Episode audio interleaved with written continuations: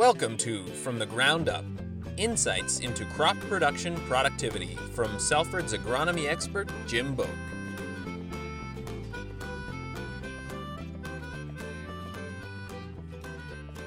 Good morning. Today is Monday, January 23rd, and you are listening to From the Ground Up. Today we have Margaret May uh, from GLASI. We do not currently have Jim. He is tied up, so it's just uh, Jessica and Margaret here. Margaret, would you like to introduce yourself to our guests today? Thanks, Jessica. I'm Margaret May. I'm Regional Program Lead with Ontario Soil and Crop, and we're contracted by the provincial government to deliver educational and cost share programs to farmers in Ontario. So, GLASI is the program that we're talking about today. That's the Great Lakes Agricultural Stewardship Initiative. It has a number of different layers and different cost share opportunities depending on the time that you're looking at the program. And at the moment, we're dealing with the Farmland Health Incentive Program and the Farmland Health Checkup. What's the eligibility area for the GLASI program? GLASI is is a targeted program and it's concentrating on the water quality issues that have been showing in Lake St. Clair and Lake Erie. So if you draw a line roughly from Tobermory to Niagara Falls, everything west of that is targeted geography for GLASI. So you mentioned the farmland health checkup. What does that entail? So the Farmland Health Checkup is an opportunity for producers to sit with a trained certified crop advisor and do a soil health assessment of their operation. So pick three farms, one that is that performs really well in terms of soil health and two that are my words less than bragworthy and then talk about the things that you could do to increase soil health on those two farms to bring them up to the level of the good one. So it's a document. Uh, that process is free to the farmers. The program pays the certified crop advisors to sit and go through that whole checkup. And then once that farmland health checkup is completed and the farmer has identified priorities, then there's a farmland health incentive program so that the growers can apply to the program for funds to make those changes and their improvements within their operation. And the incentive program, is there a large amount of opportunity, I guess, for growers to receive funding for that or?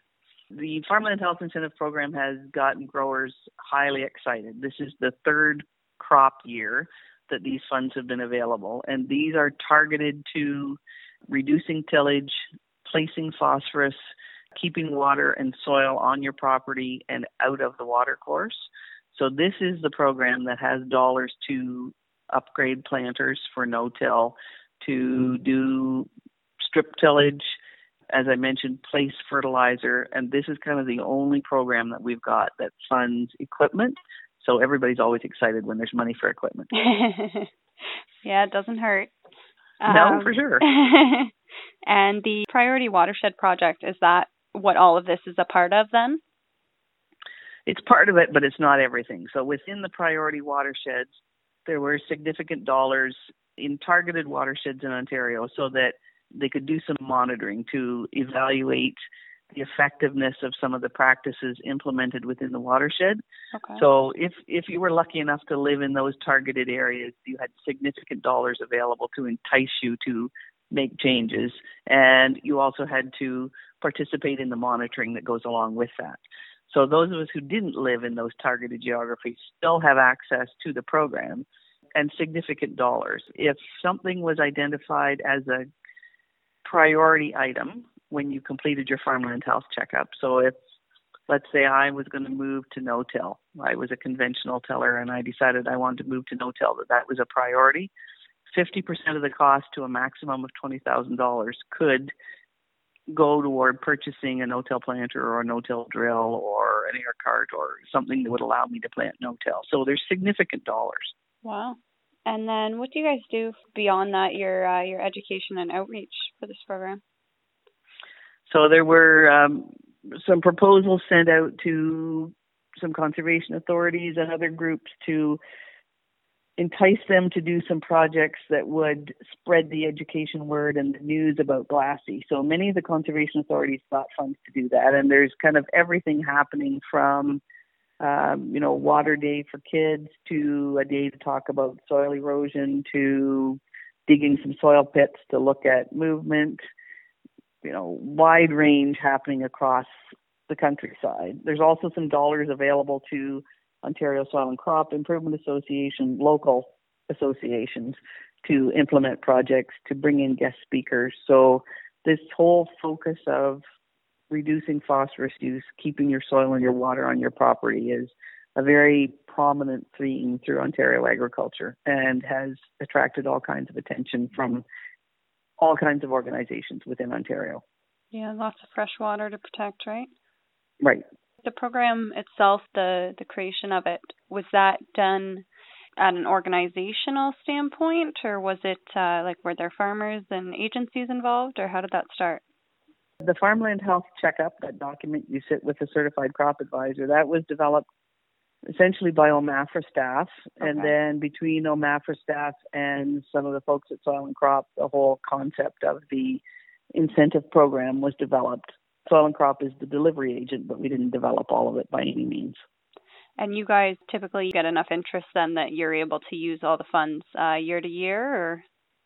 Uh, the first two years of the program, we sold out really rapidly. The, uh, the first year was a little bit slower because it was kind of new to come about. Right. Uh, the second year, funds disappeared in a matter of hours, basically, because everybody was so excited. uh, the third intake or the third submission period, they put some restrictions uh, within the program so that if you got funds for equipment in the first two years of the program, you couldn't come back to that equipment category again. And there's a limit of 200 acres for cover crops and for adding organic amendments. So there's still room, there's still money in the program as we speak today. We're still accepting applications. And the only two requirements are a completed environmental farm plan within the last five years and that farmland health checkup that you complete with a certified crop advisor. What about the farmland health checkup? Uh, if they haven't had that done, is that something that they still have time to do that? There's a list of trained certified crop advisors posted to our website. Okay. So they could just um, give one of them a call and until they find one that's available to come and do that for them. Awesome. And when uh, when does that date run up for the funding? It's still open.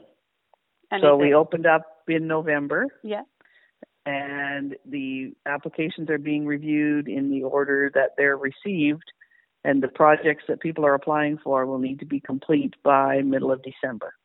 So oh, okay. at the moment, we're still accepting applications. Okay, so you, are going to accept them then pretty much until uh, until the funds are are all allocated. Yes. Okay do you kind of oversee the uh, all the happenings of the program then, or what exactly do you do?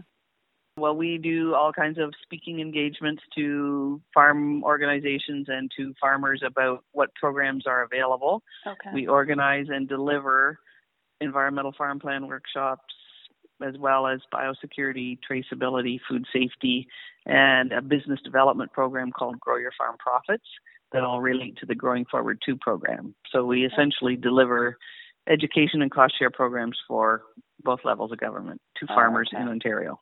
So you do maybe a little bit more of the um, outreach stuff than the uh, than the actual program, like than dealing with the applications and stuff. Is that right? You're right. Okay. Yes, I I talk I do the speaking engagements, talk to farmers if they have questions about uh, how to fill out the applications. Those come to me, and I have uh, there are five of us as regional program leads in the province, and we each have a couple of workshop leaders that help us deliver the workshops and you know follow through on those processes. So, was there a specific incident that brought this about, or was it just the uh, the levels for pollution and that kind of stuff runoff um, that created this GLASI program? Well, those elevated levels of algae in Lake Erie certainly are are not a good news story for either agriculture or society in Ontario. Yeah. So they were the impetus for sure, and the the proposal by the Ontario government to reduce the phosphorus loadings by 40%, right, by 2020. Yeah. These all contribute to try to get to that end result. And uh, so there's no specific practice then that you guys are are uh, encouraging. You're just kind of using the health checkup as a as a bit of a, an overview, I guess, of what the farmer might need and what might work best for them. Is that that's right. We are we are encouraging reduced tillage, you know, the use of cover crops, the use of organic amendments to increase soil health, as well as things like erosion control structures and planting trees and you know taking fragile land out of production. Those things all contribute to reduced erosion and reduced water carrying soil and nutrients off your property. So the quick and easy way to talk about what's eligible is anything that will allow you to keep your soil and your water on your property mm-hmm. is probably an eligible item under the program. Cool. Do you guys have a lot of interest in strip till right now? There's a there's a lot of interest in strip till, not just with this program. There's some other private uh, organizations doing research, right, to mm-hmm. determine mm-hmm. what the benefits of strip till are. It's, it's showing promise for sure. Uh, there's a lot of farmers who are very comfortable using no-till drills and air seeders and are no-tilling and can document their their changes and their fertilizer savings for sure when they can place that fertilizer rather than broadcast it. Right. There's still significant funds I've been told to talk about a lot. So and um, they just go to your website. Yep. OntarioSoilCrop.org. Well, thank you, Margaret. That's great. Thank you very much. Thank you, Margaret. Have a good one. Thanks. Bye. You. Bye bye. Thanks for listening. You can stay up to date with Salford on Twitter at Salford Group and on Facebook, same thing, Salford Group. From the Ground Up was brought to you by Salford Group, manufacturers of Airway, BBI, Valmar, and Salford tillage, seeding, and application equipment. For more information on Salford Group, go to salfordgroup.com or call 1 866 442 1293.